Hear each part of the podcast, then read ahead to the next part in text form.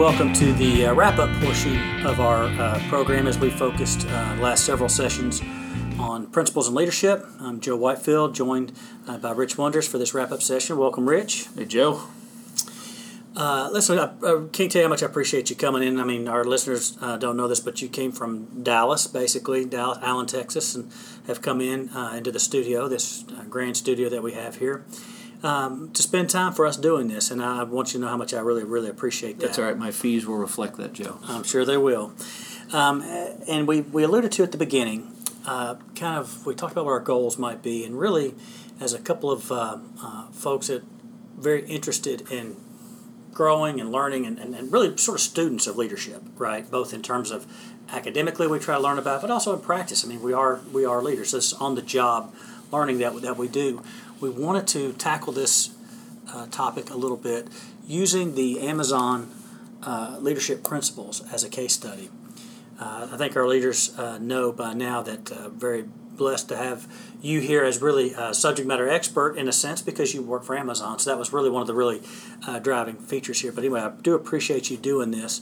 Um, you've been with the company a couple of years now. I have. Um, one of the things I think we wanted to emphasize, uh, we we talked at the beginning about the idea of a mental framework or a mental model for leadership, Right. Right, and um, and these principles sort of sort of provide a foundation for that.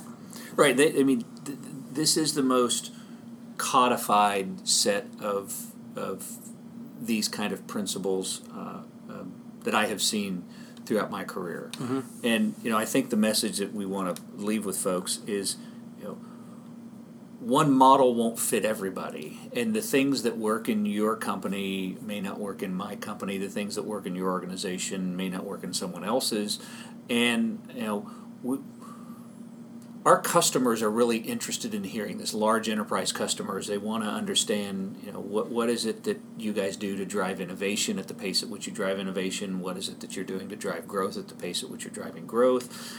And and so one of the things we do is we'll we'll tend to unpack this in in a much more structured conversation with customers over a couple hours. And frankly, we've had these conversations um, with CEOs and their executive teams in the boardrooms. And so it's a, it makes for some very, very interesting conversations because these customers really want to understand what makes a company like Amazon tick. But one of the things that we always say is look, you know, again, your mileage may vary. You can't take and insert into your culture the things that necessarily work in our culture and, and vice versa. So um, uh, the, the, the message here, though, is as leaders, we, we all need some sort of framework. We all need some sort of mental model that guides us and helps us, frankly, scale ourselves across the organization Right. and and gives our leaders in our businesses or in our organizations the tools that they need to make better decisions in a more timely fashion with better but in some cases incomplete sets of information Well, I think that's one of the key points. That's why I want to make sure we had a wrap up and we come back to that. That is, is while the principles are, are important, certainly they're, they're thought provoking, and that's really the primary intent is to make people aware of things like that, not that one size fits all or anything like that, as you've articulated. But equally important is this idea of a framework by which you lead, right? Because it's, you know, as we've talked about scaling things, we've talked about sort of replicating ourselves. You know, if, if you're going to grow a business or grow a, a part of an organization, you know, a, a dynamic leader can't be everywhere all the time, right? So they have to be able to have the have their values, the principles, the uh, the company values and company uh, uh, principles represented. And so part of it is just articulating those and getting people. We, we talked, you know, getting people on board with those things so that you know when when you're not in the room you're not in the meeting and we boy there's a lot we could even talk about you know meeting dynamics at amazon and other places and how to run meetings. And you know i've talked about you know one page and six page kinds of kinds of things about how to communicate. Again how you communicate is very very important. But this idea of being able to scale it is that you just need to give thought to that right? And so having a mental model having something uh, framework by which you know you as a leader in an organization can build upon and can share with others so that we're all on a more similar, uh, you know, similar page for for consistency's sake and for replication's sake, as you've been calling it, scaling.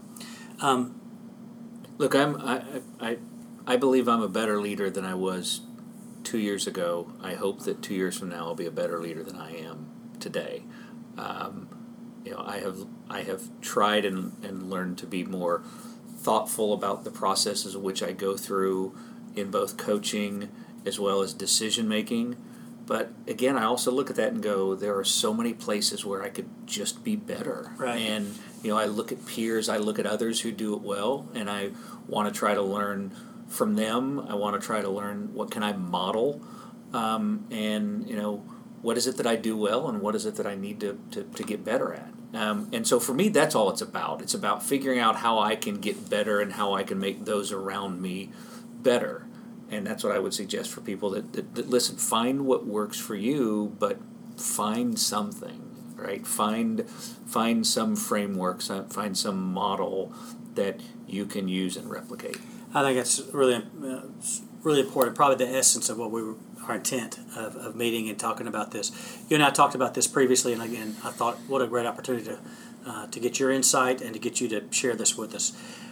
At the end of the day, it's about being a better leader, leading our organizations. It's about uh, making good decisions, right?